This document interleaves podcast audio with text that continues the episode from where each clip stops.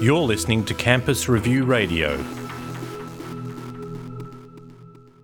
Uh, we're standing in a bit of Cumberland Plain woodland, which is an old woodland that's here in Western Sydney.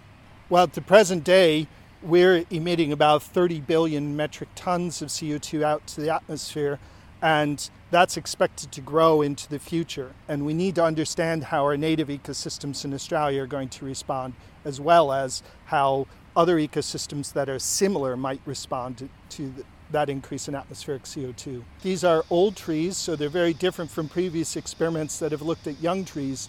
And a large swath of Australian vegetation, as well as global vegetation, is not young plantation trees, but rather native bush like we're looking at here.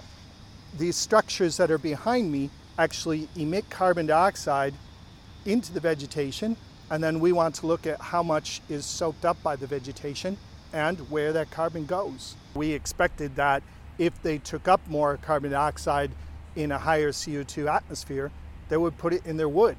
And not only didn't they put it in their wood, but we, did, we didn't find it going into the leaves or anything above ground. Well, the trees showed an increase in photosynthesis by about 20%, uh, which is what we expected, and, and it really is in line with quite a lot of the previous studies that had been done. But what we didn't find was we didn't find an increase in growth of the trees. We didn't find an increase in the amount of carbon that they stored above ground.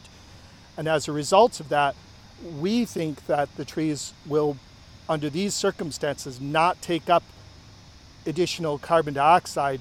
I was very surprised by this finding. It was not what I expected at all. It's not what we've seen in previous experiments, but none of those experiments have been on a poor soil that's very phosphorus limited like this. Just hasn't been done before. Currently, about 31% of the CO2 that's, that's emitted uh, is soaked up by land vegetation. But what we're really looking at is whether that amount that they take up is going to increase in the future. And at least in this ecosystem, and we think in other similar ecosystems on rather poor soils, that, that they won't increase the amount of carbon that they're taking up moving into the future. It definitely means that a number of leading climate models probably need to be revisited in the light of these findings. Current climate models need to more deeply consider the um, soil nutrients and the role that they play in interacting with the ability of trees to take up CO2.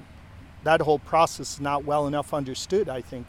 So we, we need to understand it better and we need to also build it into those models moving into the future. Forest carbon sinks have really increased with the increase in atmospheric CO2 from the past to the present day. And there's good evidence to show that there's additional carbon uptake by forests. Well, we think about 30% of the uh, world's soils probably have low phosphorus. Forests like this are really strongly phosphorus limited, and we can't rely on them to soak up additional atmospheric CO2 moving into the future.